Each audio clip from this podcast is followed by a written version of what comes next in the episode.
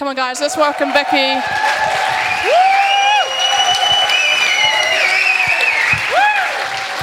Hello. Hello. Good morning. Morning. Um, Becky, about nine months ago or so, you changed jobs and you went to work for a local organ- organisation in the town. Can you tell us what it is you do? Um, yeah, so I work um, as a dietitian, which is what I had originally trained as a little while back, um, and kind of returned to work as a dietitian.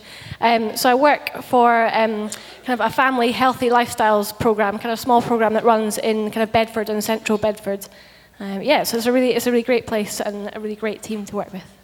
So, about um, a few months ago, you had a fun opportunity to talk to your company, the organisation, about the culture that you want to create as a workplace, and you got to lead them through a bit of a process of identifying their culture. Why don't you tell us how did that come about and what happened? Yeah, well, I've been at King's Arms for a while now, and I've been kind of through the, um, the journey of kind of defining our own culture and kind of um, looking at being intentional about who we want to be and um, developing like a kingdom culture and stuff. And um, so at, at, work, we're really kind of just encouraged to, to bring any ideas that we have. And um, I just got an opportunity to talk to the team one time about, um, about kind of developing and defining our culture and de- uh, deciding kind of who, who we want to be as a company.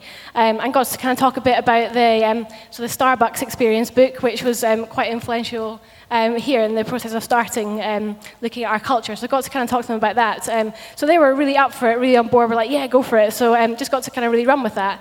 And um, so we spent some time um, kind of as a team kind of brainstorming like different words that we associated with, with ourselves or different words that we to de- decide kind of who we wanted to be, what we wanted the company to look like. And so we, yeah, so we got, ended up with about kind of 20 different words or so. And then a little while later, just kind of got everyone to, to kind of pick five, like if they were to pick five out of those words, like kind of what would that be, would be.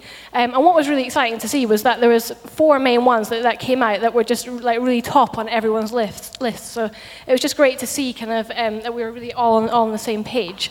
Um, so yeah, so it was quite fun. What, what have you? What is your culture? Oh yeah, so um, you're testing me here. I have to remind you.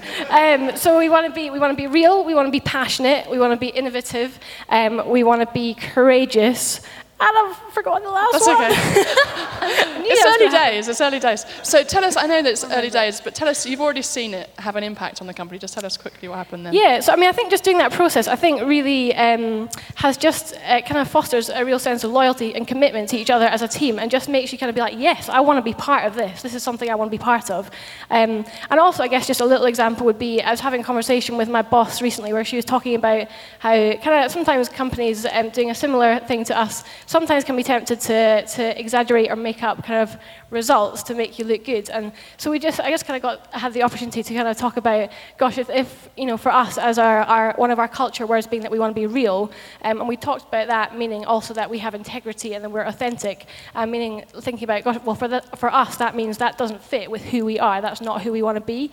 Um, and so just, yeah, that was just kind of quite a fun process to kind of build to, to talk about. And I think just having our, our culture in place means that we can really make decisions about our kind of company from, from our values and from our culture.